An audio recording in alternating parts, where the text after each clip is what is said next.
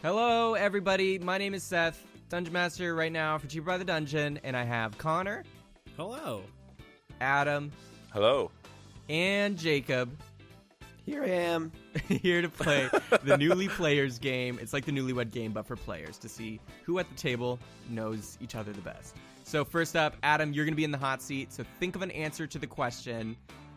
If you won $1 million in the lottery, what would be the first thing you buy? And Connor and Jacob, write what you think Adam would buy. Adam, do you got an answer? Yep. Okay. Connor, you got an answer? Jacob? I've got a really good answer. Sure. Okay. If they pick something that is cooler than my answer, I'm totally going to pick that. Well, since we're recording online and we can't see each other physically, you could cheat. Okay. Okay, so Connor, Jacob, who wants to go first? Let's say Connor. Oh. So I was thinking about it, and Adam had this, really awesome minivan for a little bit, and now he's got a work truck. So I thought he might finally buy a half decent vehicle. That's his own vehicle. Jacob, what do you got? A mail order wife. You know what? The first one never came in the mail. This is something wrong with FedEx. Oh, gosh. So that you can actually store your funds overseas easily enough so you don't have to pay taxes on, most things. But on the bride? Yeah. Exactly. Yeah, I think Adam would really appreciate that for a multitude of reasons. Adam, what was your actual answer? A semi-hollow body electric guitar. No. You won the lottery. Not even. I know, but and it's and not like that's the only thing that's not actually the only thing I have to buy. That's just the first thing I would buy. You know what? Actually, all things aside, I'd probably just go buy a double-double. For any non-Canadian listener, that's like a Tim Hortons coffee with 2 cream, 2 sugar. We just call it double-double up here. Because we're lazy. That's not bad. Okay, Connor, you're in the hot seat now. I wouldn't tell anybody about it. Good call. Oh, you wouldn't tell anybody? You don't want people coming for you? You don't want your friends and family trying to mooch off you? I just buy everyone double-doubles all the time. You're just that guy. That's a good way. And everyone would be like, why is this guy buying me double-doubles all the time? He's already bought me 2. I'm going to kill him. I'm getting killed over coffee. Kill him. The coffee kill him. Okay, Connor, you're in the hot seat. So Connor, as we all know here on the Cheaper by the Dungeon crew, is a chef.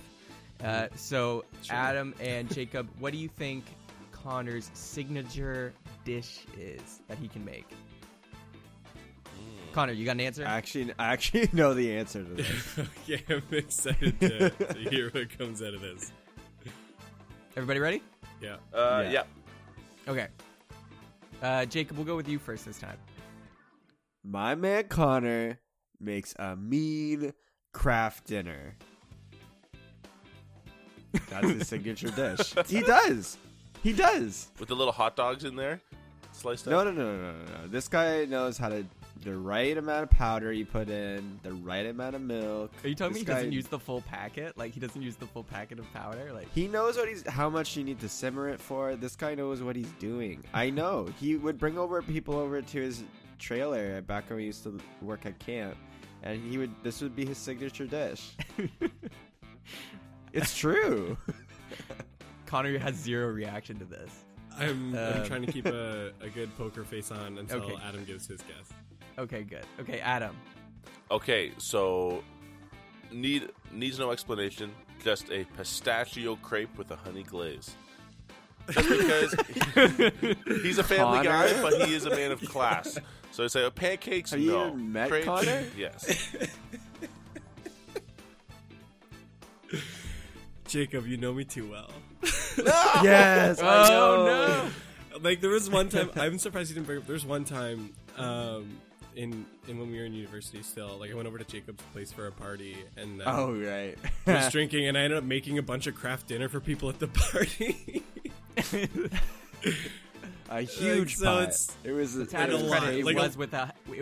honey glaze, right? It was like in the middle of like a 50-person party. Yeah, too. Well, like, it was just like your other roommates wanted it, and I was just being a nice guy. I was like, I'm gonna make a craft dinner. It was crazy. It was so funny. That's why I'll never forget that. So yeah, Jacob's 100% right. 100%. With his whole explanation too, like he 100% knows it.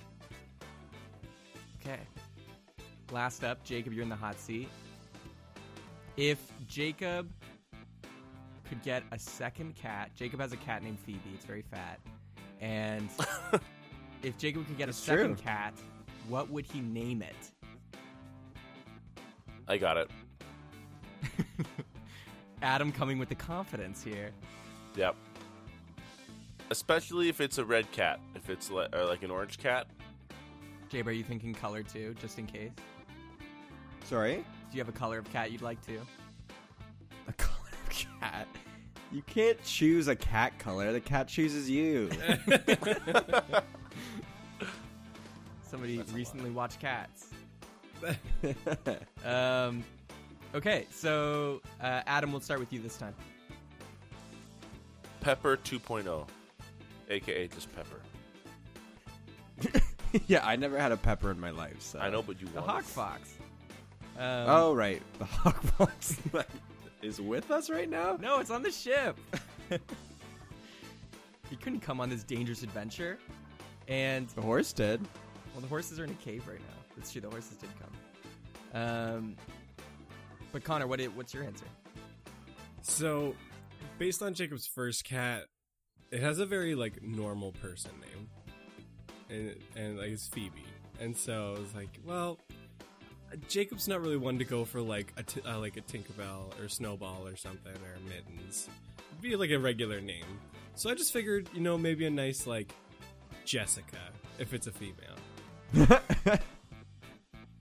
Jacob, what is the answer of your new cat? Well, if it was a boy, it would have to be Philip, or... Yes. Philip and Phoebe? Yeah, or if it was a girl... Penelope. No. It would either be Philip or Milo, probably. Delia really wanted a cat, a dog. It'd be Milo and Otis. There's like a movie or something like that. I don't know. I've never seen. Yeah, Homeward Bound. Yeah. I was gonna say. Oh, right. You've never seen Homeward Bound? All right, time to move on to the podcast. The shame in your voice. Well, okay. Thanks for playing along. I think Jake won because he's the only one who got an answer right. I guess everybody else is wrong. Always knew I would win. I knew it. I was a little shocked with the KD answer, though. And he was... I knew. Nailed it. Do Americans call it craft dinner? Connor. Do they call it craft dinner? No, it's... I guess it's just macaroni and cheese for American listeners. Right? Yeah, well, the company's the same, but it's like different packaging. I think it's just called mac and cheese. Oh, okay. Well, we call it craft dinner in Canada, yes. And doubled up. Man, you're learning so many Canadian slangs, other people, if you're not in Canada. That's so strange. The confidence they have in their own brand to say, this is our dinner. It's like craft dinner. This is the only dinner, especially for Connor, apparently. Look, I still eat them pretty regularly. Not going to lie.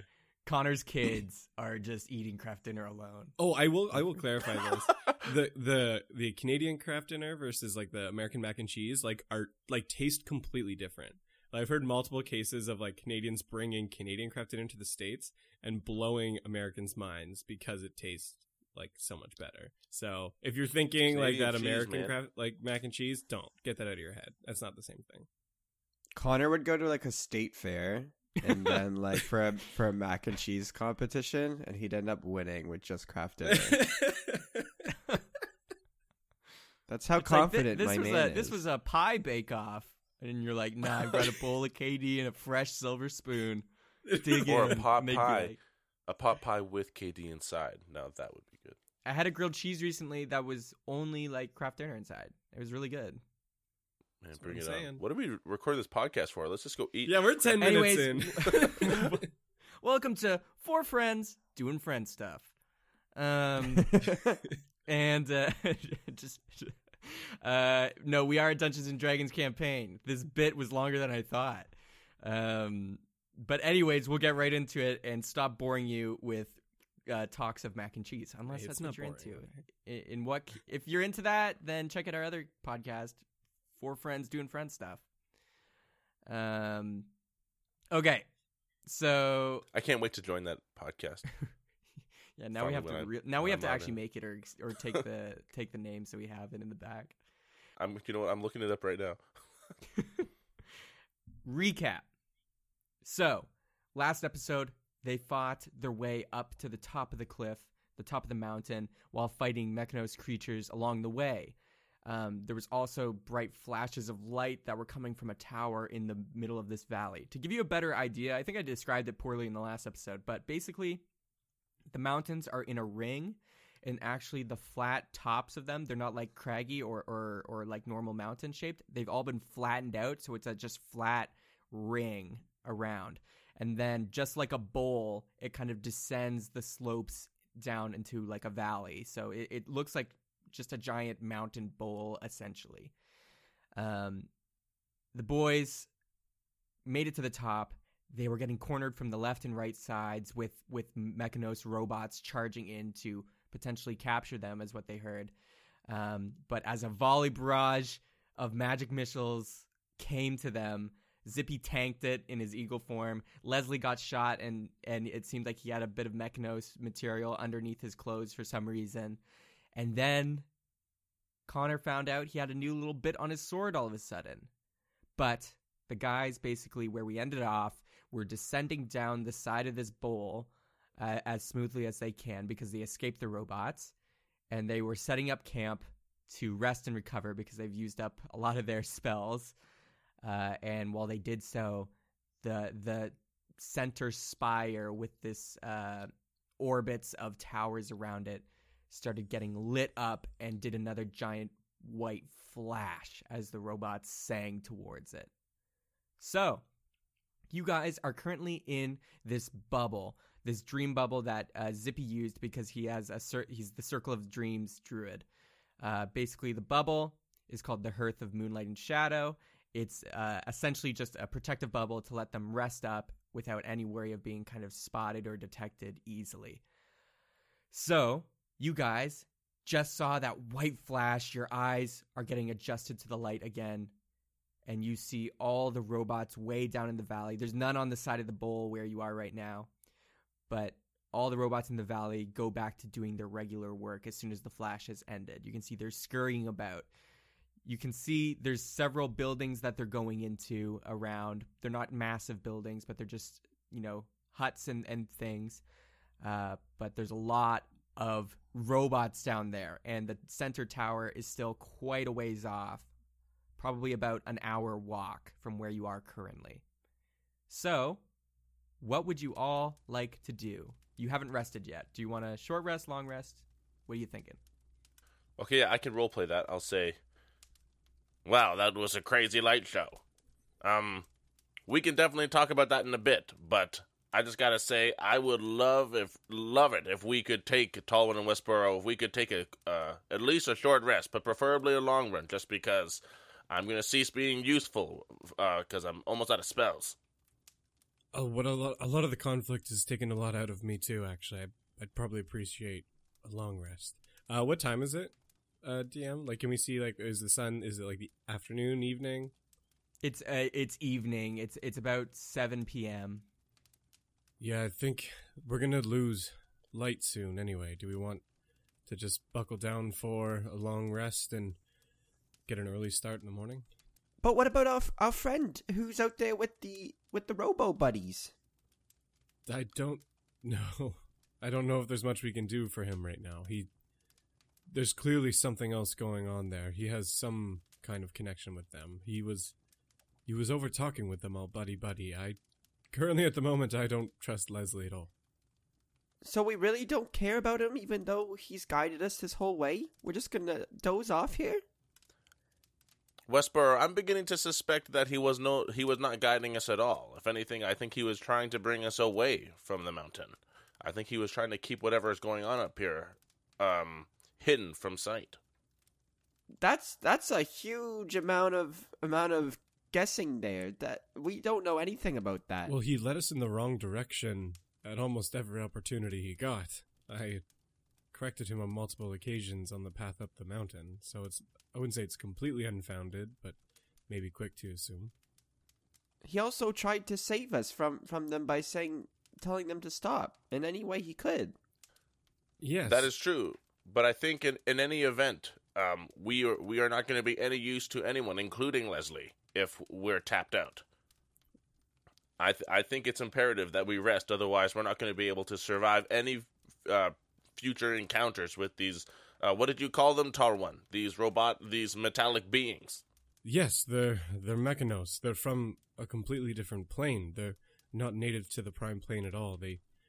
This is the second time I've seen, or heard at least, of massive groups of them crossing into a new plane. The last time it happened, in my memory, was in the Feywild, which ended up causing a massive conflict with a lot of people dead. So this is making me very nervous that we may have stumbled across something very big. I say we rest, if it's up to me. I just don't think it's right. I don't know. Zippy, I understand your concern, but Peterson's got a point. If we go running off recklessly, and we're not even equipped or able to help Leslie, then we're all just going to end up worse off. We need to make sure that we're prepped and ready to go. Okay, fine, but if something happens, I'm going to hold you two accountable, okay? Oof. Okay. I just want to remind everyone I'm still new. I'm still new to this party and the mechanics. I'm actually just following your leads, guys. But okay. I'll do my best. DM, I do want to do a check. I want to see, can I make sense of, if I can? Mm-hmm. Can I? Okay, I want to see if I can make sense of what the robots are doing down there. Like, I know we're a little closer now, but like, I know there's a center building, but are they like bringing resources to the building? Like you said, they're going in between houses. Are they carrying anything? Like, I'm just trying to discern what it is they're doing when they're moving around. Sure. Make a perception check. And also you get a +5 bonus to that when you're in this little bubble. Huh. Okay. 21. You see time itself. You see it. You can see them. You can see they're far off. You squint and use your natural goblin binoculars, which are your eyes, and and you can see they're moving around. They're not carrying crates or anything.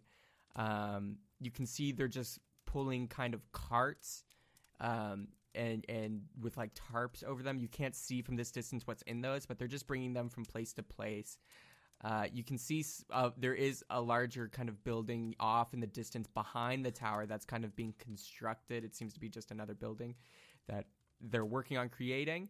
And you can actually see some people dipping behind and down a bank of snow down there and there's like a long line of them going down in there, but there doesn't seem to be a visible building. You just see that there's a path off in the distance that they're kind of following down. And when you say people, you still mean Mechanos, right? Yeah, sorry. I mean robos. Yeah, they're people not too. Any, no flesh sacks here. Just us. Okay, I am going to point that out. I'm going to say, Westboro, Talwyn, I do see behind this building there is some new construction going on, and there's a path that leads beyond over the ridge. I'm not sure where it leads, but also in the morning might be something worth investigating. Seth, in my kind of like training or history, would I have any idea kind of what these structures may be resembling at all? Make a history check. History check, yeah. That's an 11 minus 1 for 10. Mm. You know that Mechanos creatures don't normally create very visible stuff. like the buildings that they made in the Feywild during the Mechanos War were not over the top. They weren't huge towers or anything. They usually try to build under the ground, so that's what you would know about that. But you don't know essentially what they would use those buildings for. Okay. I'm just going to communicate that to the guys so I don't have to repeat it again. Done. Transaction verified. Yeah, so, Jabe, do you want to do anything? No, I'm quite upset, DM, right now. Whoa, what happened? No. We're about to have a fourth wall conversation between Zippy and the DM. Zippy talks to God. I'm just worried about my friend, DM. Do you think you could throw him a couple dice his way? You know what? Wait, one sec. Zippy, my child. The heavens part, the clouds open up, the snow starts falling, and a beam of light shines on Zippy. Is that you, God of the Rabbits? Yes. It's me. David. You even shine your light all the way over here and not just over the bramble patch? When you're as big as me, the whole world is your bramble patch. Oh, I don't think that's true. I know you're just kidding because I know you love Bramble Patch most out of any other place. I do. If the world is my Bramble Patch, but I do have a favorite child, if that makes sense. And it's you, Zippy. Oh my goodness. Could you make sure to protect my friend? He's all the way over with these robo buddies up the hill. It is done.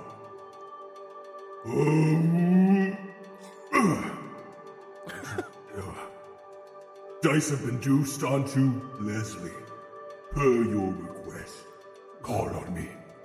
You will have any needs. I will, Rabbit God. And the heavens part, and the clouds close, and Darian and Peterson, you just see Zippy is just talking to himself, looking to the sky, and nothing happened. Is that canon? What just happened? Zippy's literally losing his mind. like for real though. What are we saying just happened? Delusions. Maybe he's tired. Anyways, do you guys want to sleep? You're doing a long rest? Yes. Okay. Zippy, you're sleeping. Peterson, you're sleeping.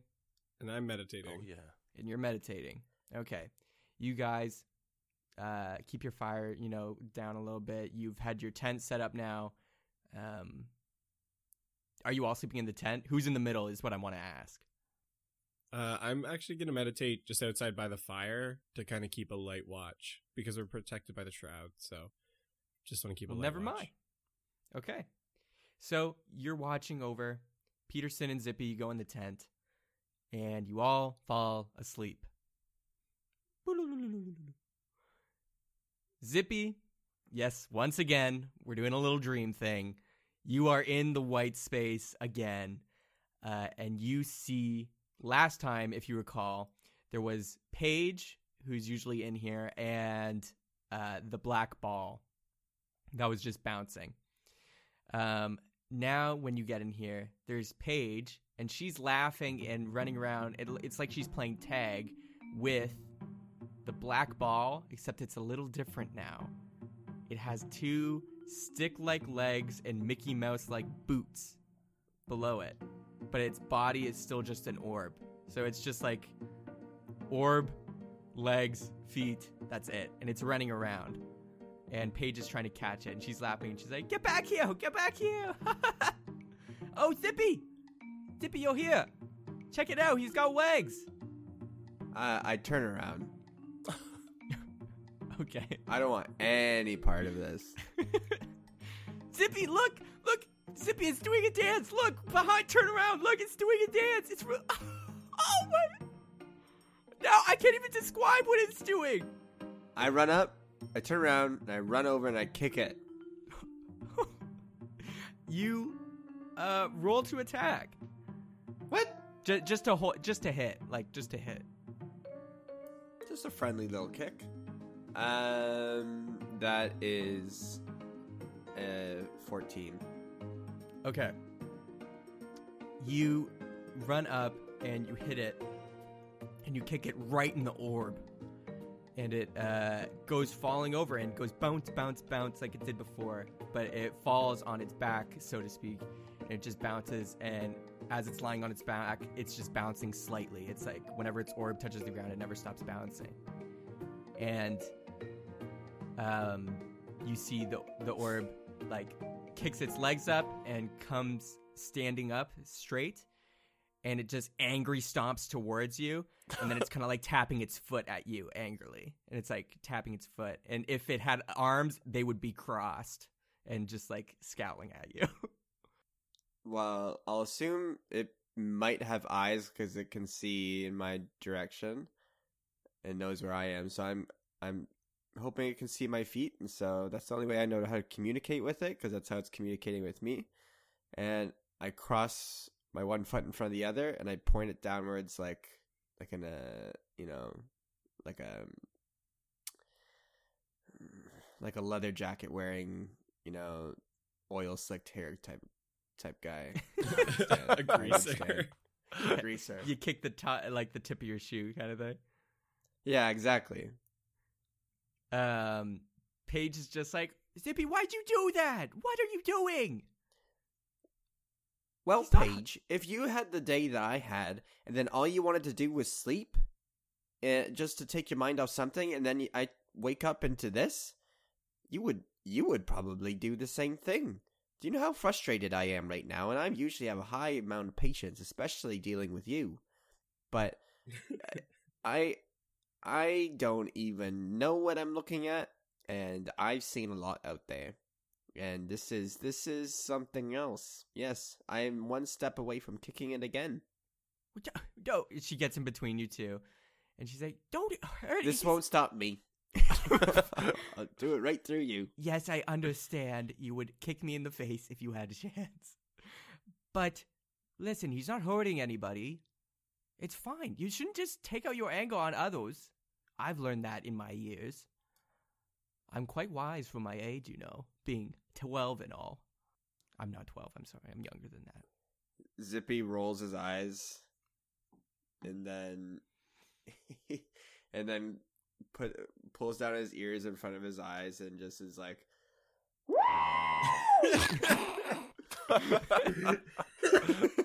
I was not expecting that. Get me out of here, please. Well, fine, you can have your hissy fit and pout over there. I'm going to go play with Legs. That's his name. And they go, Paige starts running off. It's like, Legs, come on. And the orb kind of looks at you. It doesn't look at you, but it walks up to you, places its foot over your foot, and then arcs it back and kicks you in the nuts. What's your AC?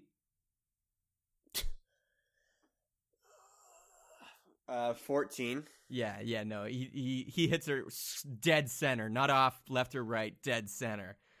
And well, you get... This is a dream, so... Yeah, so. But it feels real to you. You don't take any legit damage, but you feel the sharp sense of pain rush up your body, and then it runs away to join Paige. I get on my knees. And I start crying. Yes, a very hard moment for Zippy. I don't think anyone's... Even when his finger got cut off, I don't think he cried. Oh. But it's not because of the pain. It's... Well, it is pain, but not physical. Ooh. It's emotional. An emotional kick to the nuts. I just want a night's rest. But the DM won't allow that. Oh. And you wake up. And it's over. You may have been in that kneeling position for a while, but it's over now. I wake up and I just run outside of the bubble and into the open air. I'm just, curse you! Okay. Yeah, you're outside the tent just screaming into the ether. Darian, you've been on watch this whole time, and you've just seen there's been some Pinions, the flying like scout drones, that have gotten close, but none have actually recognized you or seen you guys yet. You've been concealed quite well. And there hasn't been too much strange activity. There hasn't even been another flash yet. So, Peterson, you're in the tent, and you wake up, and you look around, and you see in the tent, which Zippy neglected to see since he ran out, is this orb thing with two stick legs and Mickey Mouse-like shoes, just standing there in the tent. Mask down. You bring your mask down, and it seems to be pretty magical, but it doesn't seem any like it doesn't give you any unique information besides that there is magic involved in this. Yes. Okay, I will sit up, push my mask up, and say, "Salutations, Barley One." Hello. And I'm going to I'm going to quickly kind of stand up and edge myself towards the door. Peterson, who are you talking to? Help me! I'm just going to run out of the tent. What are you looking at? What the heck is this thing? You run out of the tent. And as you run out, and Darian, you go to see what's in there. Since the spell ends when it's like the rest ends of the Hearth of the Moon and Shadow stuff, the spell ends, the bubble ends, your concealment ends, and you look in the tent and there is no orb anymore, so you didn't get a glimpse of it in time. I saw something. There was, here, look, and I use minor illusion to create its likeness and say, something that looked just like this, I swear. What the heck is that? I've never seen anything like this before. He was a baller. That's for sure. Gross. I walk back into the tent after I just get all my anxiety and frustrations out. You walk back in the tent, there's nothing. It's gone. What's going on in here? Why are you all so frazzled? Peterson just saw this really weird ball thing with stick legs. He made a little illusion of it to show me. Look here, I'll do it again. My eyes go wide. That's weird. Wow. You certainly have an imagination, Peterson. You okay, Zip? Insight check for sure. Can I? So you can roll for that. What's your wisdom save DC kind of thing? Like my DC? I want Jacob to roll a wisdom save, and I want you to roll insight. Okay. Kind of like a competition. I got a 12. Well, my wisdom is +4, so... He's a wise rabbit. I am.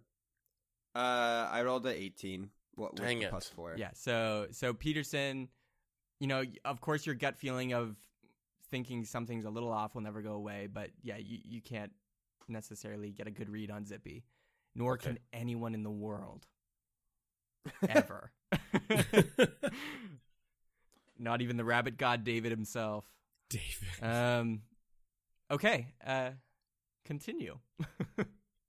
Well, that's super weird. We should definitely just, I guess, keep an eye out on that moving forward. That's not any Mechanos being I've ever seen before, so it could be there's something else at play here. We just should keep an eye out.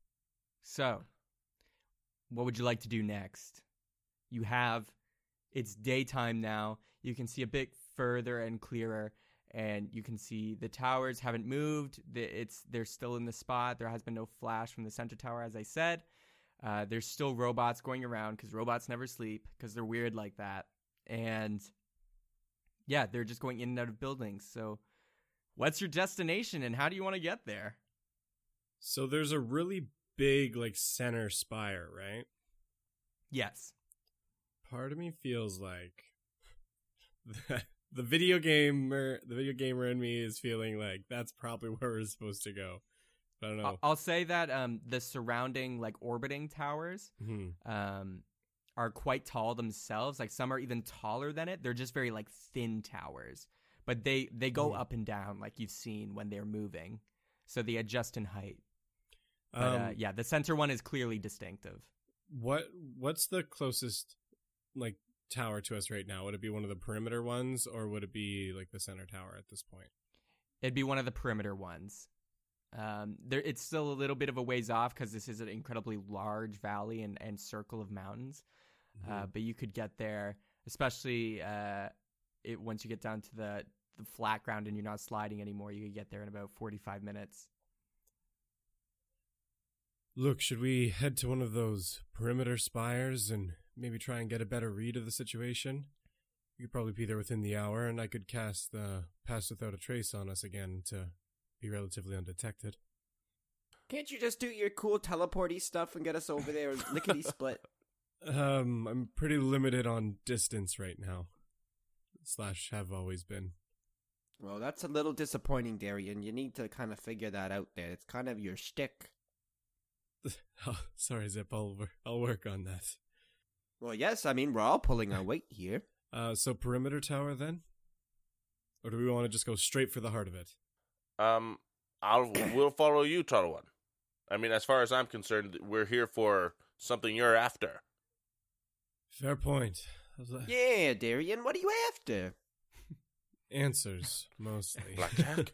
That was very much a like, yeah, Bugs, what's up, Jack? Yeah. All right, come on, Bugs. Let's go. Yeah, let's, I'm going to cast Pass Without a Trace on us again, just so we have some good coverage, because it's daylight, we're going through this valley, and we're going to start heading towards the perimeter tower.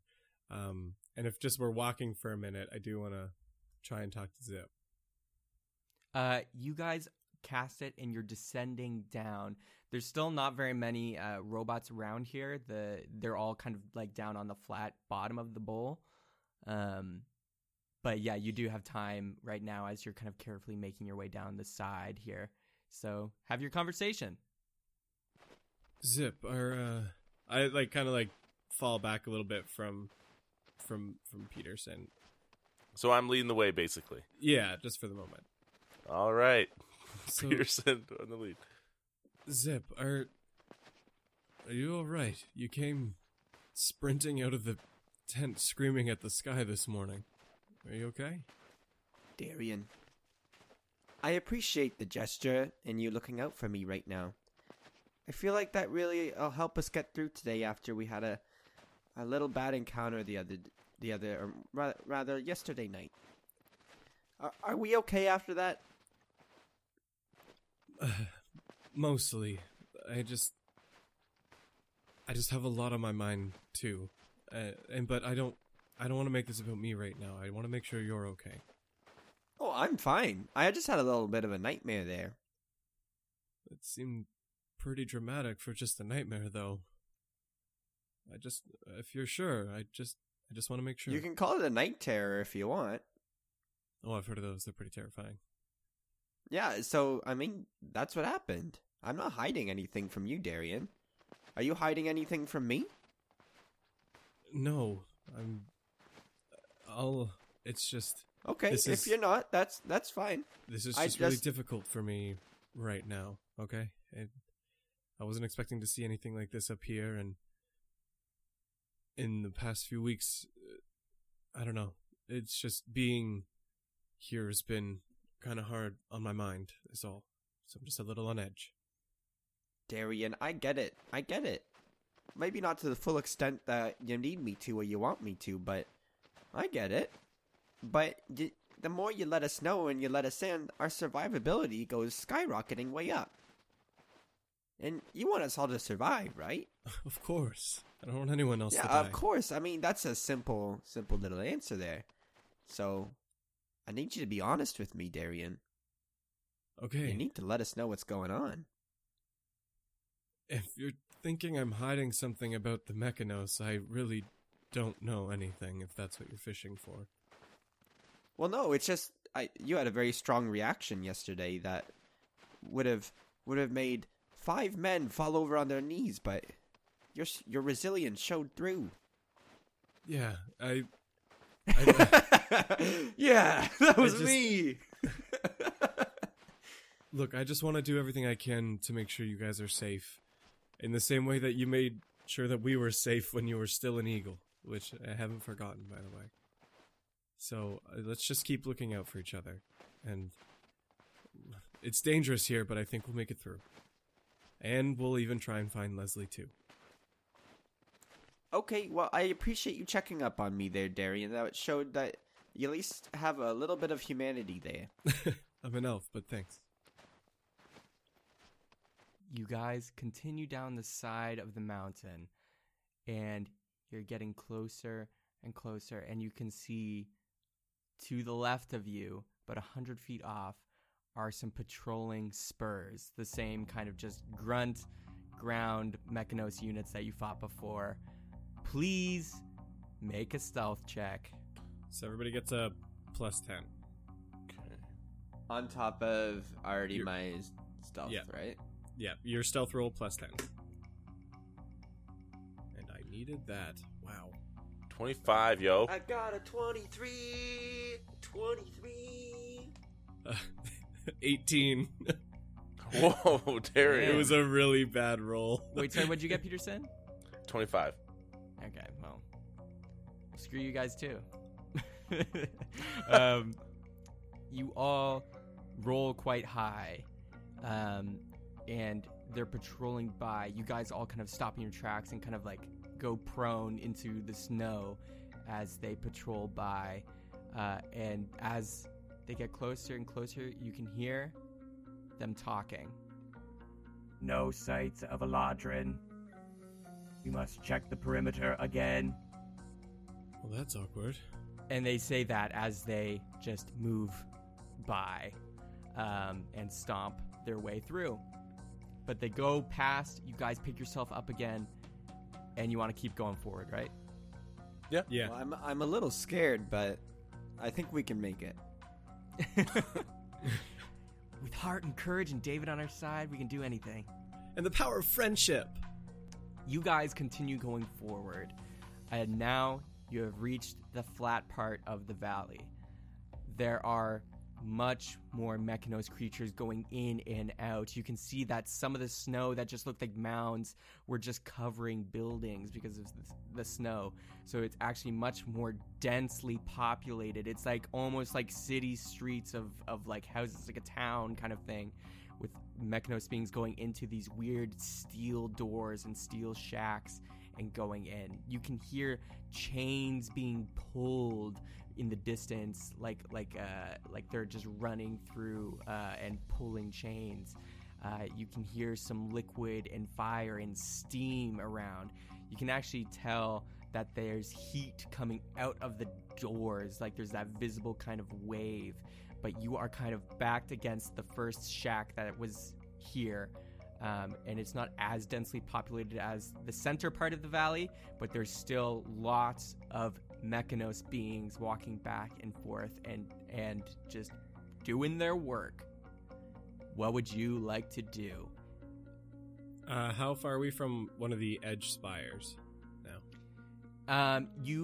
It's kind of like there's little towns around in each kind of spots. So you, at the center of this kind of town is the perimeter tower. You would have to go down. It's kind of like streets now. It's very grid-like.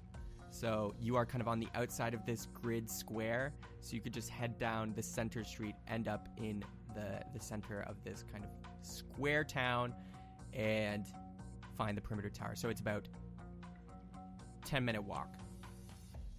Do you like? Does it look like we could maybe still stealth our way through, or is it looking like pretty densely populated through that main road? It's populated enough that Pass Without a Trace could potentially fail, but you could try.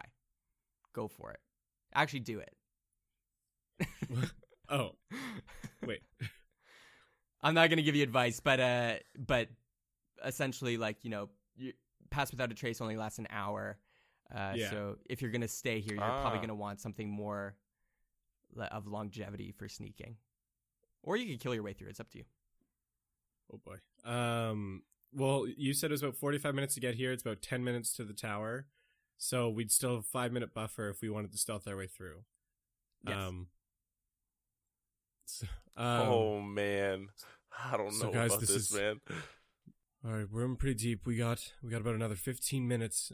I think we can definitely make it to the tower with the spell still active. Are you guys still in for this? I'll do a sprint if you want. Oh, it might be difficult to stealthily move when we're sprinting. I think if we're careful, we can make it in enough time. Peterson, are you still in? I pull down my mask to hide my fear. I'm going to say, lead the way, Talwyn. Okay, let's go. And we're going to stealth our way through.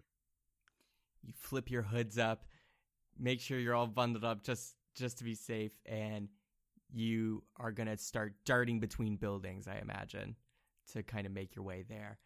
Yeah. Everybody make one more stealth check for this. That's a 33. That's a 20. 17. Okay. You all start making your way, darting between buildings, dodging the 2 or 3 Mechanos beings every now and then. You actually are starting to make pretty good progress, but you're in kind of the thick of it. And you see coming down the main one of the streets between the shacks, you see this large kind of gorilla-like robot. It's different than the Spurs. It's bulkier, and it has like just 2 large arms and kind of tiny legs, but it's kind of stomping its way down the street, and you can hear it talking to some Spurs, some of the littler infantry robots, and it says, "Report. I've been looking for intruders. We've heard that there is a fae being around here. We cannot let any of them get far. Have you seen anything?" "What? No. I mean, no. What? I didn't get that message." And he picks one. And he picks one of the Spurs up and just crushes it in his hands. And you can see as he releases, it's actually gone, like it's not there anymore, and you can see his arm is kind of moving like water, and his right arm gets a little bulkier. And the gorilla bot thing looks at the other Spur that's there, and it says, "If you don't want to end up like him, keep an eye out. This is top priority. Drop every job and look for the Eladrin." "Understood."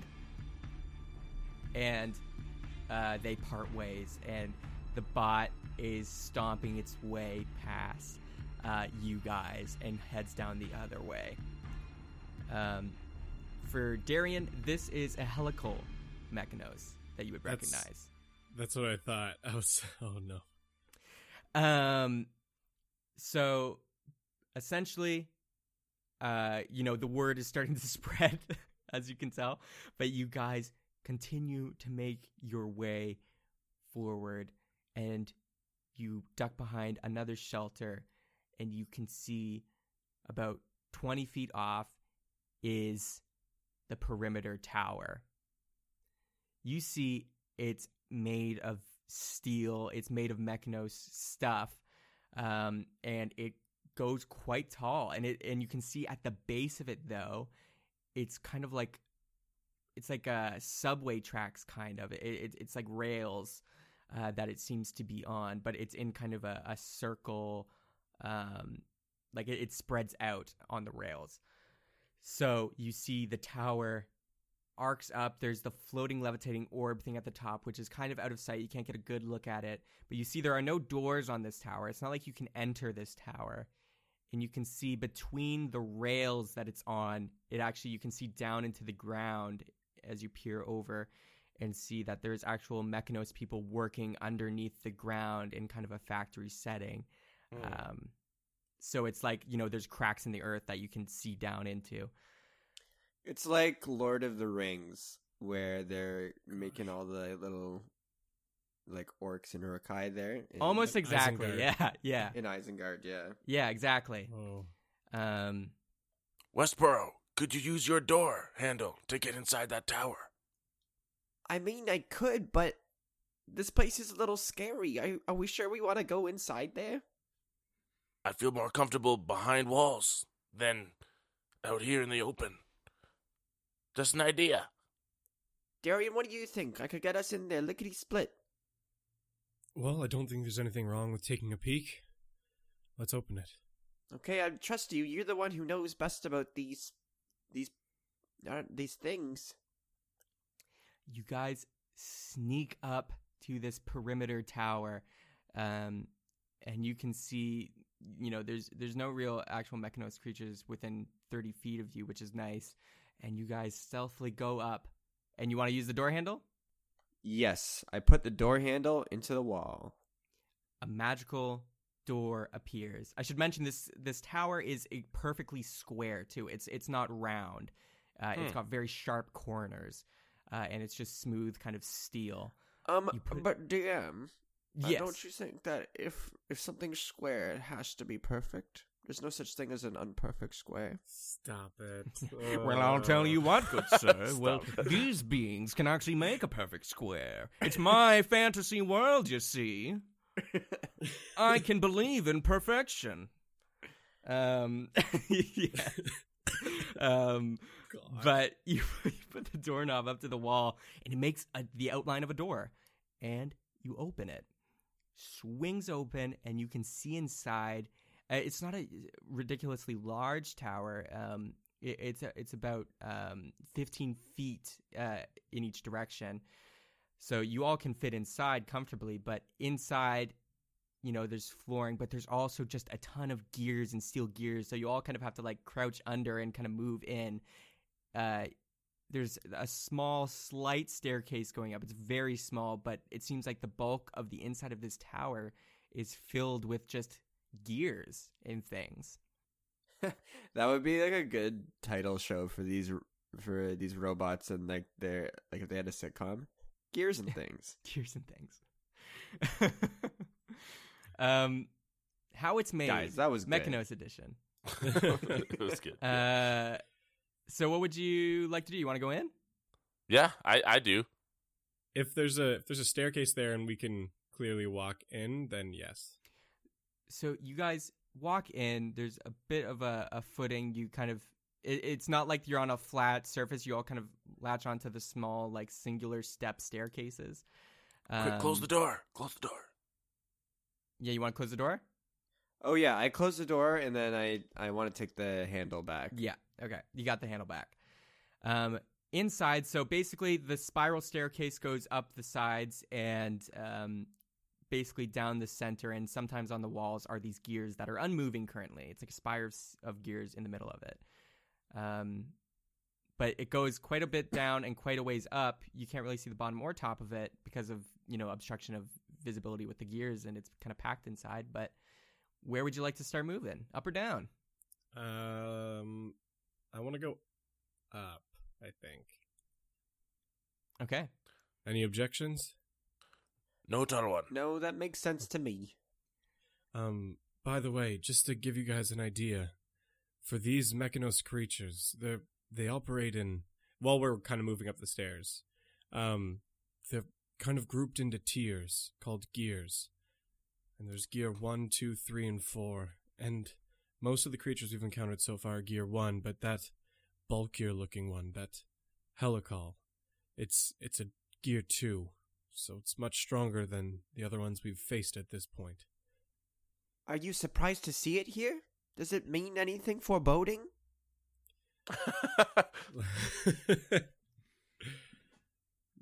Maybe. I mean, if we're starting to see higher ranks, we're clearly getting towards the center of whatever this is. Oh, no. They do seem to be fixed on you, Talwyn. They seem to be looking just for you now.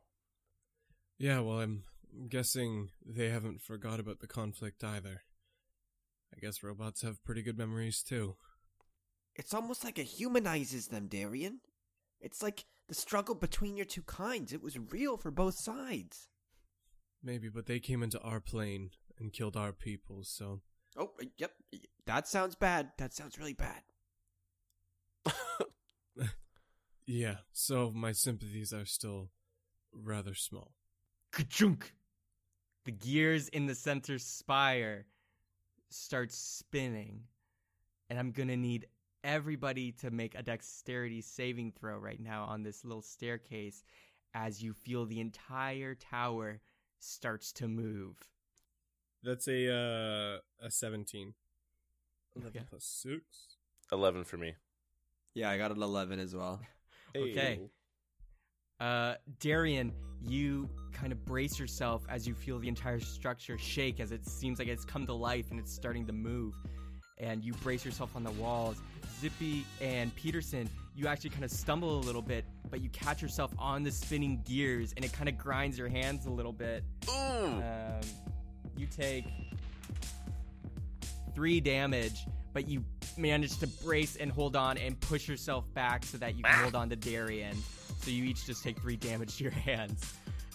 But you feel the whole structure, like as you saw before, when things started to gear up, get it? The perimeter tower started to move up and down, and they rotated around, and you can feel you're inside as it's starting to rotate. And it's going fast, and you guys are just whoa, like on a spinny whirly ride, like you know how on those Starship Fair rides you're stuck to the walls. That's how it feels right now because the speed is so incredible, and that's where we're gonna take a break. Oh no! Ah!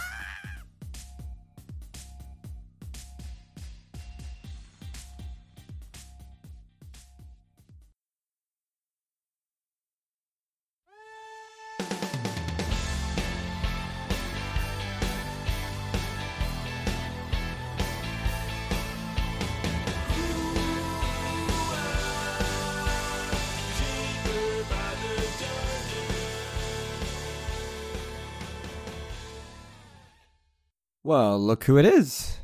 It's me, your pal Jacob. Seth's gone this week. I decided I was going to do the mid-roll, and I'm also editing the episode this week. So if anything's wrong, feel free to just call Connor up. Connor will gladly take the blame. That guy is great for doing that. He's our fall guy. Anything bad happens, he knows he's the one walking the plank for sure. Anyways... This is our mid-roll. Seth gave me a couple of bullet points here to go off of here. Just first, we want to thank you guys for continuing to support us. I know me personally, I'm loving doing this ever since Seth and Adam and Connor and I kind of came up with this whole idea and everything, and you guys just continue to just spur us on to do this every 2 weeks here, just put some content out for you. We love doing it, and we just can't thank you guys enough for that. So if you're new, if you're been a continued listener, feel free to follow us on Twitter at Cheaper Dungeon, or on Instagram, Facebook. We're Cheaper by the Dungeon on all those platforms there. We love to just connect with you guys. You guys want to shout out to us, ask us questions, how we do anything, how we set up our mics, our systems, whatever you guys want. We are here to help you, and we'd love to just talk with you as well. So... we also have a bit of a giveaway coming up in the next couple weeks. It's for a custom miniature. I don't know if you guys seen on our Instagram, Facebook, or any pictures we've had in the past of having these miniature giveaways. That's I don't think we've decided on which character we're doing yet, but we have one coming up, so keep an eye out for that. Again, look at any of our social platforms there, and you can feel free to put your name in for it. You just have to like the page of any of the pages that we posted on, and you guys can win a nice cool miniature that you can just put on your stand, or you know, what have you, your car dashboard.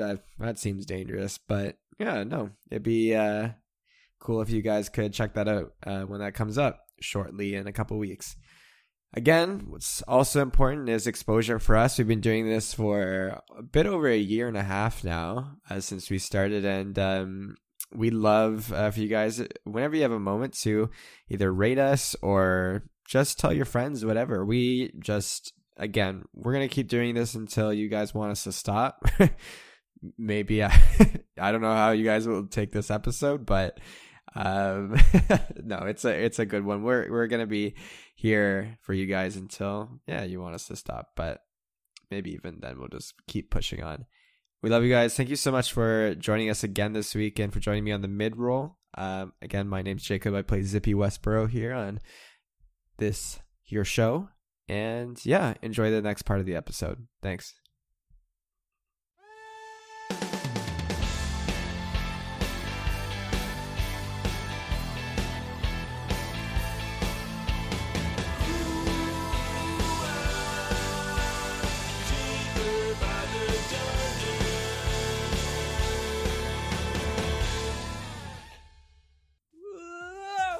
You guys are back, and you are spinning around a tower very fast. The G-force is pouring into your body as you are stuck to the walls with the gears spinning madly in the center of this tower. And you guys are just hanging on for dear life. What do you want to do? Darian! I'm going to look over and make sure that, like, Peterson and Zippy are as safe as they can be, basically. I'm going to say... Great, Darian. Thanks. Well, I need to see what's happening to see if I can help. Like, I'm waiting for DM. Well, yeah, they look... Like, Zippy looks like he's going to puke. Peterson, how are you doing? Well, I'm... Constitution saving throw on puke. Oh, dang it. Okay. Wait, actually? Just Peterson, yeah. Why just me? Because I'm in the midst of puking. Zippy already voluntarily puked. 14. A little dribble. Ugh. There are no windows in here, right? No windows. Okay. I'm going to say... But you all have night vision and stuff like that. I'm going to say... Dark vision. Talwyn, maybe throw the unmovable rod in the gears. I don't know if that's a good idea. Darian... Oh my God. Harry, do it. Oh gosh. I'm gonna pull out the immovable rod and really hope before I do anything it decides to stop on its own.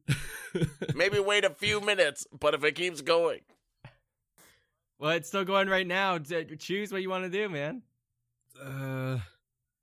It probably will just break the rod. It's not worth it. Just hold on a little bit longer. So you're choosing not to use it? Yeah. Wow. Pulls it out and then won't even use it. Well, I think it's going to just break. Like, I don't think it's actually going to work. It has like 3,000 pounds of resistance, right? Actually, that's a good point. Actually. It might shatter. I think it's 3,000 pounds, but... With these gears, moving a tower this big, that's a lot of pressure, actually. Yeah, it's probably just going to break the rod. Good call, Talwyn. But not a bad ripcord. So you're not doing it. You're still spinning. Anything anybody wants to do? This is like a merry-go-round situation, right? Like, there's... If it was on crack, yeah. Okay, so then if I... start levitating with my magic carpet, like I can stop spinning, right, and just be in place. No, like if you pulled out your magic carpet, it couldn't fly as fast as you're spinning right now, so you would still be stuck to the wall. So it's like that UFO at the fall fair. Yeah. Well, no, there would be there wouldn't be everyone else would spin, but I would be standing and being in place. Sorry, yeah, you can't do that because it's like it's on a track, right? You'd be slammed against a wall, Zip, because the whole building you couldn't keep up with it. Yeah, sorry, it's not like it's just spinning in place. It's spinning in distance. Yeah, so you're stuck to the wall like you would be in a starship's ride, but you couldn't just stand in the center of the starship ride, like in this case. Yeah, but the air isn't spinning. It's the force. Of like gravity, right? Yeah, but you know, like if you toss a tennis ball up in a car, the ball doesn't slam. Oh, It's essentially like you're in a NASCAR driving around a track, like a NASCAR track. So even if you're in the center of the car, you would still be hitting the wall, right? Like if you were floating in the car, you wouldn't be able to... Actually, I don't know if that's true, because if you toss a tennis ball up... It's not like... What are you saying? No, what he's saying is it's not spinning like a top, so he'd be floating in the middle. He's saying the building is actually just moving in a particular direction. Yeah, if you throw a ball up in the car, the ball doesn't go to the back of the car. It just goes up. Because that's true. All the energy inside is the same. I'm trying to think. Which, when you think about physics, it's like, that is incredible. You should everyone should listen to our third podcast, Physics and Gaming. Three idiots trying to comprehend physics. I'm trying to think so hard right now. I'm like, would this work if you're just floating on your carpet? Like, all it would do is just, like, not put stress on me. But, like, I think I'm pretty sure because... If you're a physicist and you're listening to this and we get it wrong, I apologize. I'm going to let it slide. I'm going to let it slide and let this happen. There's no such thing as levitation, right? So physics don't necessarily work with that. Like the only planes are constantly falling, right? And there's no such but the I think it should work. Okay, I'm going to say it works. Physicists, call in to our email us and tell me I'm wrong. If I screw this up, I will kill Zippy outright. Okay, so you are floating on your magic carpet. What's the magic word? Alakazam. Boom. It unfurls from your back. Or do you want it to just stay on your backpack and drag you up kind of thing? Yeah, I want that. Okay, you're just floating by your backpack straps because your magic carpet's rolled up in a bundle at the top. And you're just floating there in air now. And you turn around and you can just see Darian and Peterson glued to the wall. Woo! Is there anything to search around while I'm doing this? Is there any lever or... There doesn't seem you could go up or down a ways, but you don't see any lever immediately around you. Guys, looks like I can kind of explore a bit here. Should I do it, or what do you guys want me to do? Sorry, I'm still hung up on all the physics of that. Connor's not happy that I was able to pull this off. Are we... No, it doesn't make... I'm thinking a rocket ship taking off. That's because you're not floating in a rocket ship. You're attached to the rocket ship. I'm not attached to anything right now. Listen, guys, let's just chalk this up to magic, okay? There you go, yeah. Are we able to still try to climb the stairs while pressed against the wall? Yeah, you could slide your way up. I'm gonna start doing that. Okay. But I'm Darian, what about you? Sure. I'll start climbing. It's fine. Darian, the way I see it is that when you're levitating, gravity is just canceled, right? There's no gravity, and because there's no gravity, I guess... around you, there's no way to be pulled anywhere, right? Yeah, I guess it would really kind of fall to DM decision on that, because I'm thinking if it's magnetic and it's repelling, you're still going to get pushed by the magnetic forces that are pushing you. As you guys are debating physics, the tower all of a sudden comes to a screeching halt, negating all physics weirdness that is happening. And you guys go slamming. It's it stops so abruptly that you guys go flying at the other end of the walls on the other end of the tower, and you can't make a dex save because it's too fast and furious. You just take 4 damage right to your schnoz. Ow. As you kind of pancake your body on the other opposite wall, and then slowly drag down. Sorry, just one last thing. I'm having this we can cut this out. I'm just having this image of the whole time we're all being pushed around, Zippy's floating there, and Darian and Zippy are this doesn't make sense. While we're still spinning and freaking out, arguing physics while it's happening. That's awesome. It was just. How are you doing that? How are you doing that right now? Okay, physics don't apply to me, bitch. That's my impression of Darian. I feel like if we're just embarrassing ourselves, or anyone who knows physics, actually, who's listening to the podcast. Oh God! I'm gonna title this episode "Bad Physics." For every action, there's an equal reaction. Because now I'm thinking Does the carpet have to be moving as fast as the no? Like, but that's I guess, what I was originally thinking, but at this point, it's not true because, like, when you're in a car, that's not how that works. But I think the physics would still apply because, like, let's say you're levitating in a like okay, gravity Guys, no longer let's applies. Let's finish the episode. And Peterson has started making his way up the tower. Moves. Wow, I got to the top by now. Making his way up the tower. He has realized he is just another cog in the universe that doesn't understand how it works. Somebody actually message us the explanation. We'll probably keep hashing this out for days to come. But either way, Peterson, you're making your way up after being pancaked. You've had time to unstick yourself because of the physics talk. And you make your way up the tower. Zippy, are you going to like fly up there alongside him? And Darian, what are you going to do? I'm just going to start making my way up, too.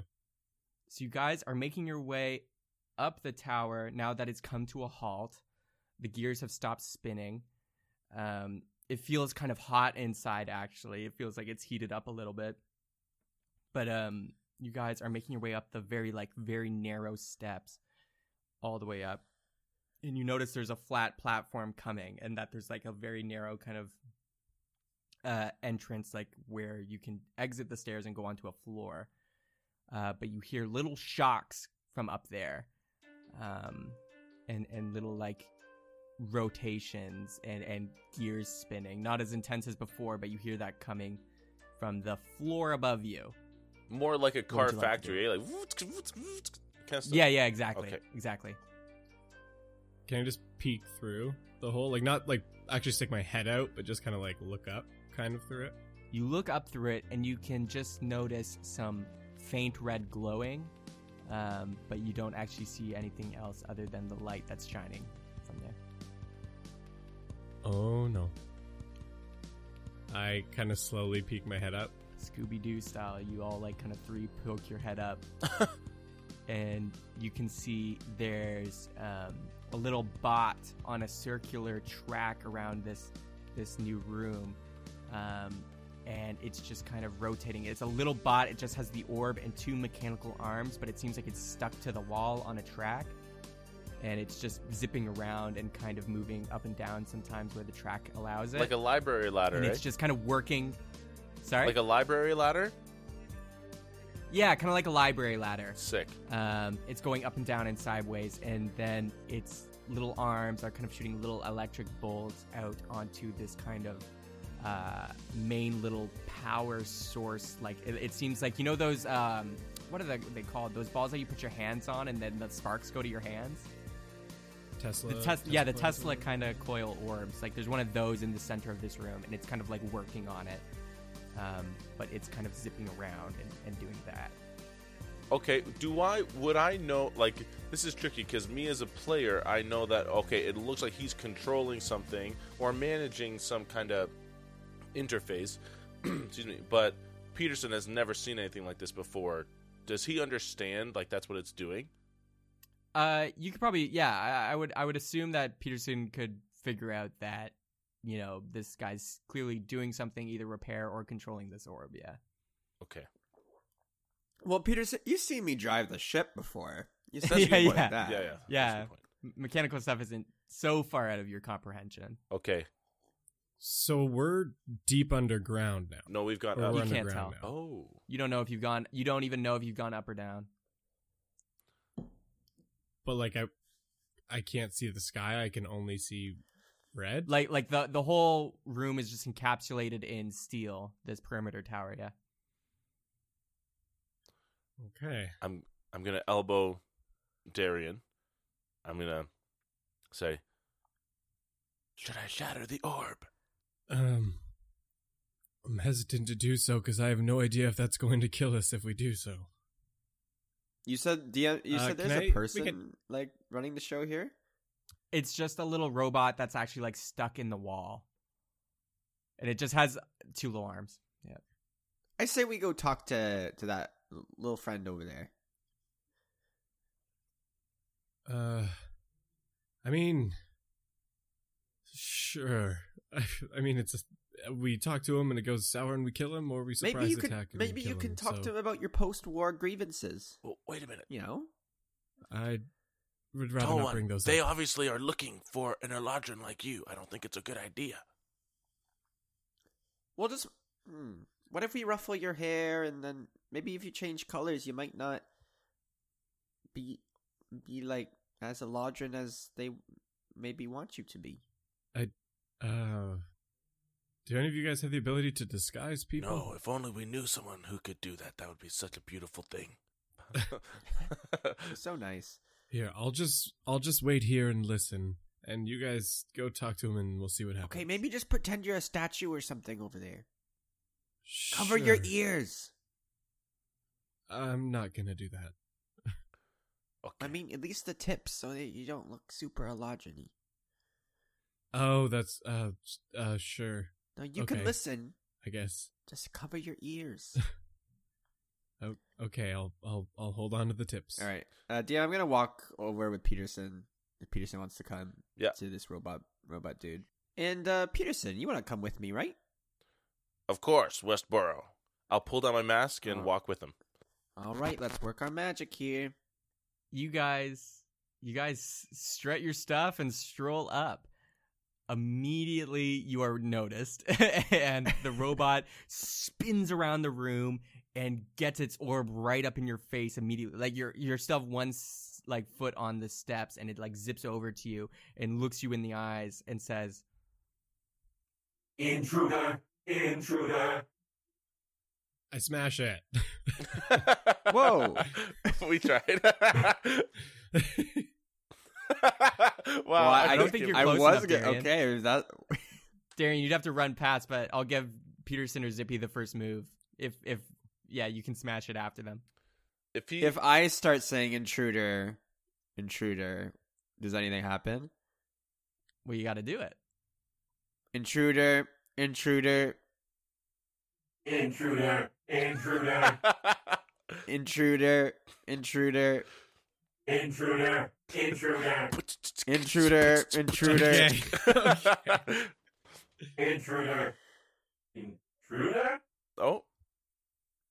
Intruder.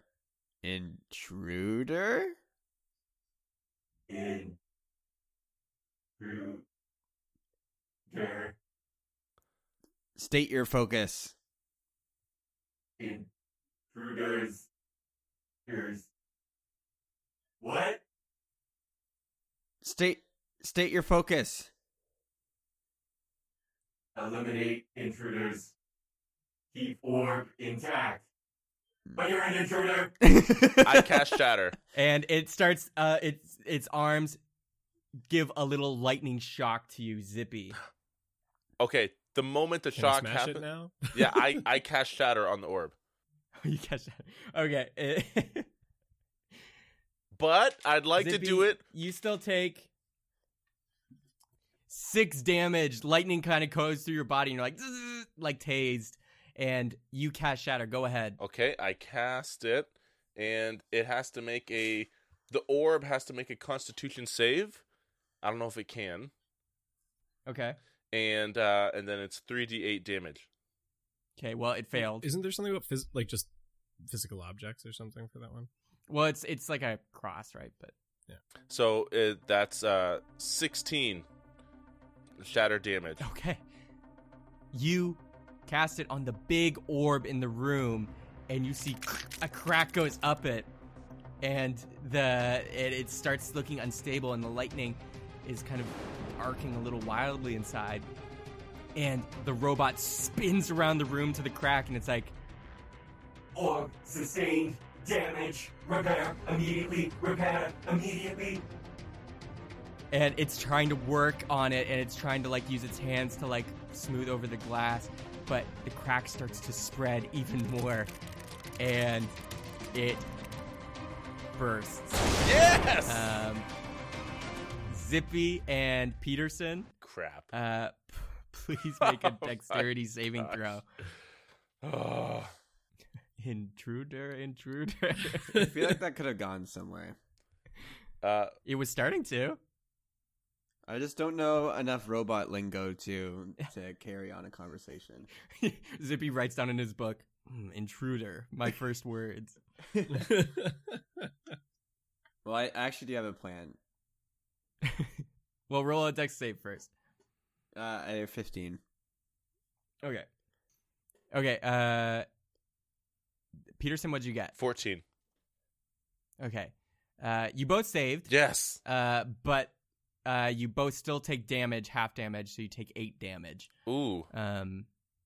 You get shocked again, so Zippy, just after getting tased, gets shocked again, and you can see his skeleton flashing, his little rabbit skeleton. Beep. There's a lot of bones in his ears for some reason. And you're kind of like, yeah, shocked.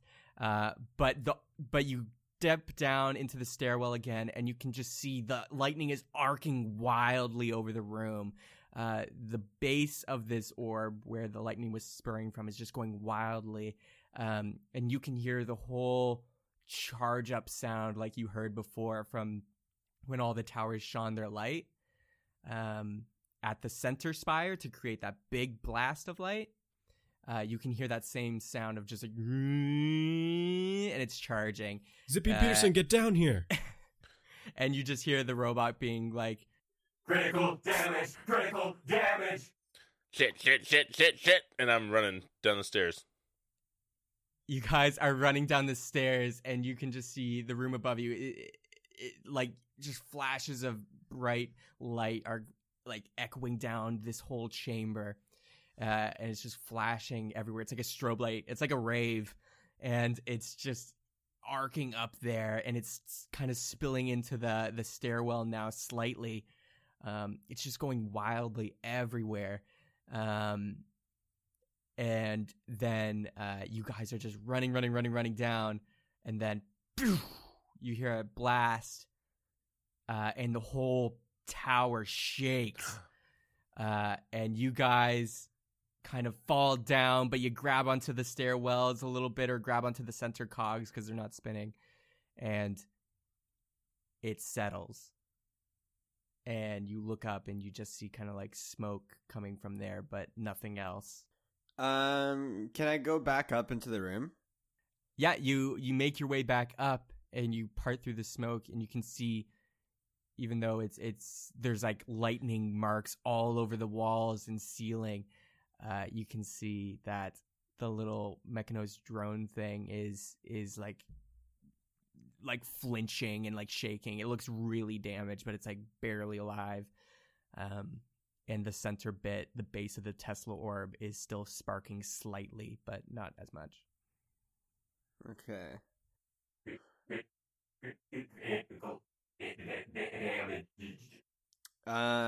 Can I go over and finish him off with a thunder wave? Yeah, boy. Sure, go for it, Cass. Like, I want like circuitry damage, not any physical damage. You know what I mean? Like thunder wave is like a shock wave. Yeah, it's like a force wave that claps out. It's not like lightning. I mean, it's pretty helpless right now, so. But I want him dead, but I want his body to be intact. Mm. Like, I know thunder wave's like a shock wave, right? It's not going to do any physical damage, mostly just like... Well, it is force, right? It is force damage. Yeah, you can kill it. Basically, like, you could just outright kill. You don't have to roll to attack. It's so weak and defenseless right now. It's like 1 HP. You can just go up and kind of jab something in it. No. I don't want to mess with its structure. I want to just kill it with, like, powers. I just got to thunder wave it. Okay. Do it. You cast thunder wave, and a boof. The smoke around the room, like, dissipates, and the robot just goes flying and hits the other wall, and then falls down, and it's the glass around its orb is shattered, but the inside is fine, but, you know, the orb red bit is done. Okay. And now I'm going to go over to the robot. I think we can probably use this guy. In what way? I don't know. I'm a pretty... Am I? DM, what's the height of these things? This thing is pretty small. Like, it's honestly, like, the orb is the size of, like, a little smaller than a volleyball. And the arms aren't that long. So it's pretty small. Mm. Darian, how does heat, like, work with these things? Is it pretty malleable when you heat it up? Well, yeah, they're primarily made of metal. I mean, it's Mechanos metal, but you can... Does it work well with heat, though? Like, does it... Can I, like, change the shape of it with heat? Probably the same way you could change the shape of any metal with heat, from my understanding. Okay, unless DM wants to correct me. Smart with me, Darian. I'm just asking a question. No, I'm sorry. I'm trying to just answer you. Darian, you have a little bit of knowledge since you worked with Mechanos materials, specifically to make your sword. So you know that heat does make it malleable as any heat would to any metal. However, the kind of liquid metal moving that it does is infused by kind of magic and power cores similar to the gems you use on your sword. Would I know how to do that with, like, any Mechanos metal or... No. This is a Zippy. Well, but if I understood that, I can try and explain it to you. Oh, no. I'm gonna I don't want an explanation. I'm gonna rough this up. Okay. Yeah, just like any metal, if you heat it up, you can shape it. All right. Well, this is gonna be a learning curve for me. All right. Do you guys have like 10 minutes, maybe? I really don't think we should stay here for 10 minutes. Then this is gonna be a rush job. Okay. I pull out. I cast Flaming Sphere. Oh my god. Okay. A ball of fire is in the room. I'm gonna go down the stairs, maybe like 20 steps, just to kind of keep an eye out, and I'm gonna be watching and listening for any approaching footsteps. Okay, perfect. I'm gonna heat up the whole robot. Okay, it starts glowing red with heat because of the orb. I'm gonna basically engulf it in this thing. And then what I'm going to do is I'm going to cast Control Water. Okay. And then I'm going to pull out some of the slime that I have in my bucket here. The level slime? Yeah. And I'm going to start shaping and and molding it with the corrosiveness and the coolness of the slime. Oh my goodness. I don't know. Okay. I imagine some Mechanos will end up in the slime. It'll end up in my bucket. That'll be interesting. But so you have a good chunk of this slime in your bucket. So you're controlling water from like almost liquid metal to kind of infuse it with the slime, essentially. Well, I'm just going to like carve, like I'm going to make a hat from the head and put on my head. And then I'm going to cut the legs in half, tie them with rope. So the arms. And the arms and everything. And I'm basically going to cut the thing in half with the, like cutting bread. Just right down the middle. And then, except for the head. So that, like, it's like an Iron Man, like, chest plate, legs on the front. They just can't see my backside because that'll be, like, bare. You know what I mean? Sure. Okay. I'm going to need you to make a survival check. That's the best one I got. There's no blacksmith check. You can rule of cool this, but they're both concentration, just for the future. Well, no, I heat up. It's only a minute for the oh, like you're orb. Dropping the sphere and then trying to shape and it. And then doing it. Yeah, okay. Okay, cool. There's actually so blacksmith cool. Before in your life? So you're basically trying to make armor from this thing, right? Yeah, but like a makeshift. Like I'm not trying to take my time here. With the slime and the thing, okay. Yeah, I'm using the slime like almost like a knife, but also a cooling effect. Okay. You know? That's so cool. Make a survival check to see how well you can blacksmith makeshift this armor. Well, survival is wisdom, and I don't... Listeners, you know, I am a smart little bunny. You could come up with this, right? So let's just hope I roll well. While he rolls, Seth, can I just ask, is Darian up at the top? Or Darian, are you up there? I kind of came up after everything happened, but if you're going to go scout things out and he's just doing this, I probably would go with you. Okay, well, before you come back down, I'm going to say, Talwyn, if there's any shards of glass up there that look like they could become a cool knife, could you grab me one? Sure. Okay. There's lots of shards of glass.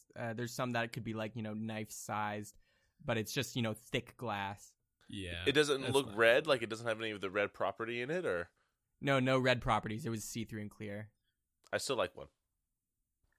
I promise this isn't fake or anything, but I got an 18, but with plus 4 from survival, I got a 22. So, no matter what, doing this, it's not going to look great. It's like, just because of the nature of how makeshift this all is, it's not going to look great. I know, DM, I know. This armor on you. However, it's pretty good.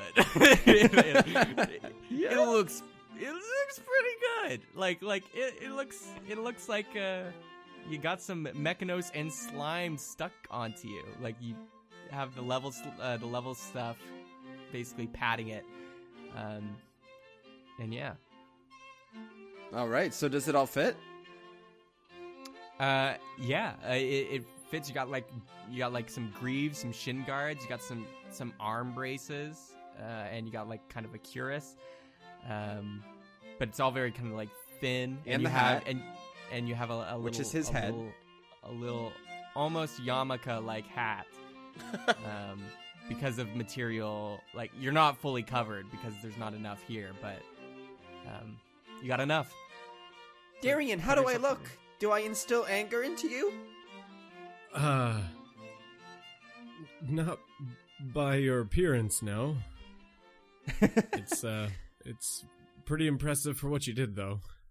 I mean, if we have the time, we might as well try and be sneaky with them. I think I'm getting their lingo down and everything too. Oh, this is a disguise. Intruders. Okay. See? All right, I think I'm ready to go. I should pretend you're prisoners. I'll stay in the front. Okay. Let's get out of here, please. We have Tony Stark Zippy in his new Iron Man getup. So proud of his makes. Like the slime is pink and it's kind of seeping through slightly, so it's kind of seen. So. You look very funny. But you guys make your way down, and Peterson, roll perception. Okay. I got a 15.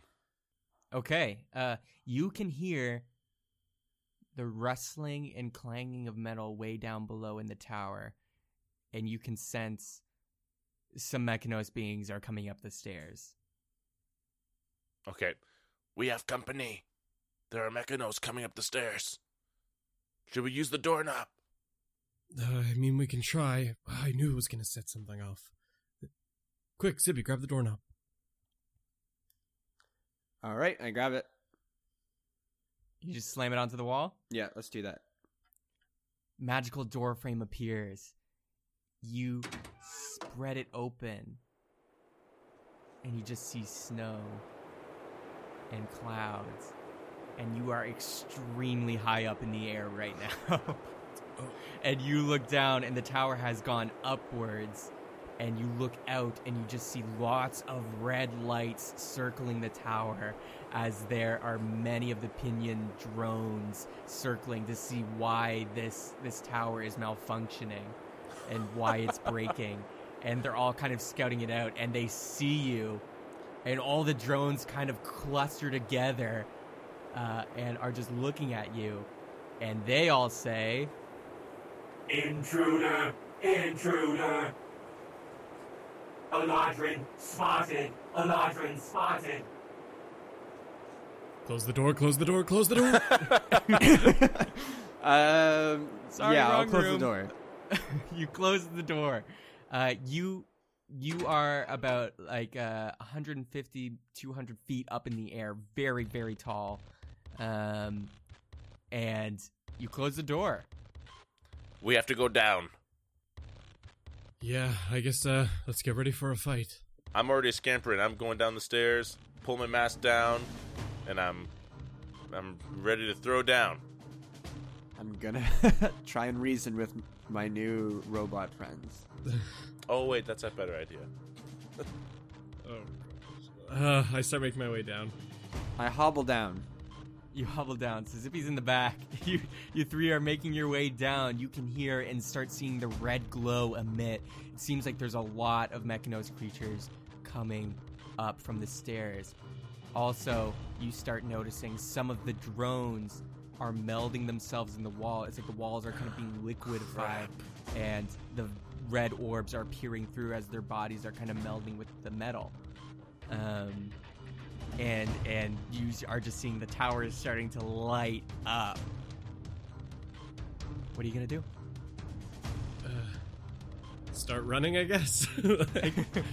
I don't like. But run with me, but make it look like I have you, so that if they see a distance, that it looks like I have you contained.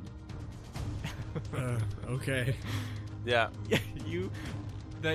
There's like little red eyes popping all over the walls as you go down. They're just popping up here and there, and it's just filling the tower with red. It's all red light now, and you can see some spurs are on the stairs, and you can see them now. You're eye to eye, and Peterson, you're in front. Darian, you're behind him, and Zippy, you're in the back, hobbling down, clinking and clanging with your own metal gear. What do you want to do? They're right there, and they're saying... No, I'm going to start before they say anything. Oh, okay. Threat contained. Eladrin captured. Intruders. Intruders found. Wait. Already captured. Follow directive. Where to put Eladrin. Please roll persuasion, and you better roll good. Oh, God. If you, this, I'm going to tell you straight up, this is a difficult check. Okay. And no, you don't really get advantage because you're wearing the armor. You get the privilege of even rolling for it because you're wearing the armor. Gosh. Okay. Yeah, I got a 7. No! No! There wasn't much I could do. Eladrin, come with us. You are not Mechanos. Do not try to trick us. What makes Mechanos Mechanos? Oh, no. If I want to be Mechanos, I should be allowed. No, it is a way of... You are not metal. I can clearly scan, and you are flesh. You must be looking on the inside where my heart is. I may have a human heart, or rather a rabbit heart. But I feel like a Mechanos. Darian visibly face palms. How far are they away from us? That is exactly why you cannot be Mechanos. I don't really see where you're coming from. You cannot clearly tell me what makes a Mechanos, so what makes you a Mechanos and me not? One comes from the back and moves his way forward and says, Wait, I think I see where he's coming from. You see, it is more of a matter of the heart. It is more of a matter of the mind. Mechanos is inside here and here. It's everywhere. I have both of those traits. If you allow me a chance, I won't disappoint. I have the Eladrin captured right here. No, we will still capture you. I was just making a blanket statement. I was just trying to express your ideals. I'm still going to capture you, though. How far are they from us? And how many? You can see the stairwell is full of about 12 of them, all in a single file. And they are about 10 feet down from you, just like, you know, you're on the stairs of one side and they're on the stairs at the bottom. So you got to go like around to kind of get to them. Lightning bolts shoot in a line. Zip, please tell me you took lightning today. I don't want to have to hurt you. Oh, no. We don't have to hurt you either. What are our options? I am a robot. I mean, Mechanos. I deal in facts and options. Another one moves its way to the front. Hello, my name is Robot. I am trained in negotiation. My name is Robot. Negotiate. Negotiate sequence initiated. Hello, what are your demands?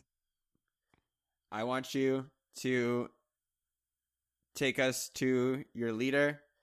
We are clearly dangerous. We shattered your orb. That's something that you hold dear. We could easily take all 12 of you out, although I know that's not a big deal. But we have many orb.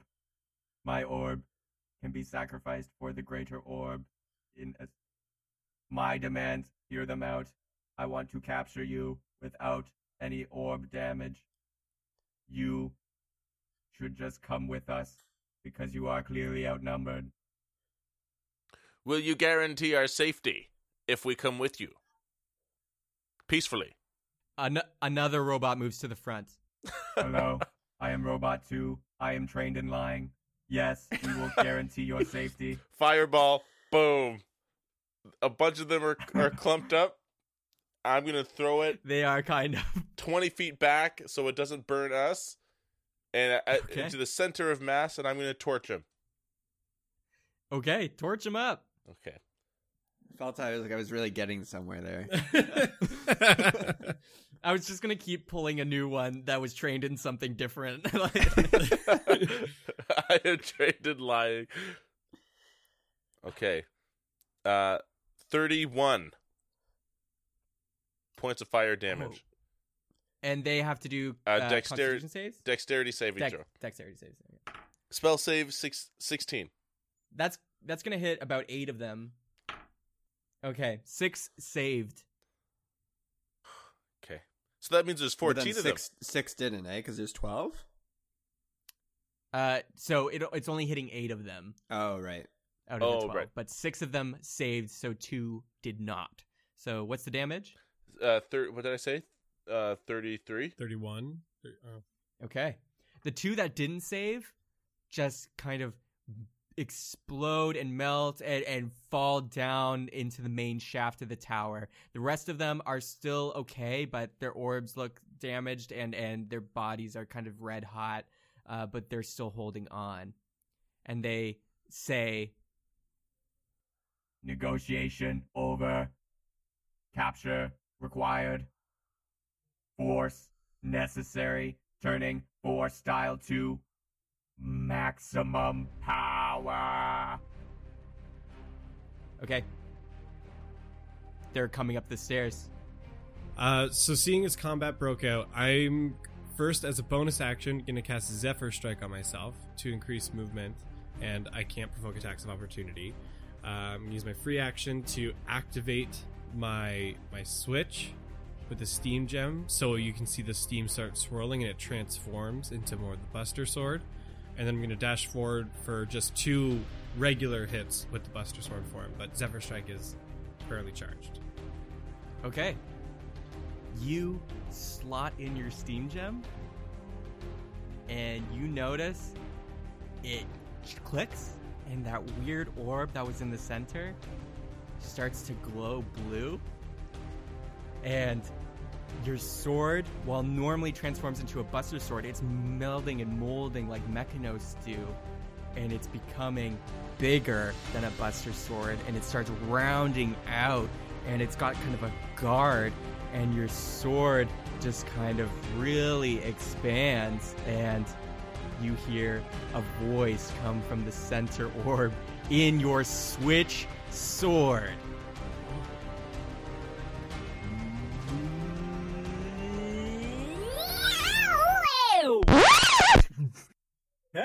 Everybody, I am your favorite sword, the Switch. Not by Nintendo. I am ready to maim and murder for you, my master. I am a vessel for you. Thank you for waking me up. Hey, Darian, that's pretty cool. What the actual hell? Oh, I know! It's a shock, but trust me, master, I can murder and kill everything in this room. Just say the word! Okay, help me kill the rest of the Mechanos in this room. You got it, buddy. Let's engage back boosters. And you see your sword has transformed into a giant javelin with a big booster pack on the back, and you're holding it at your hip, and you can feel an ignition in the back. You've got a rocket javelin spear. And it's what? And it's charging up. And that's where we're going to end the episode. Oh, my God. Oh, damn. Holy crap.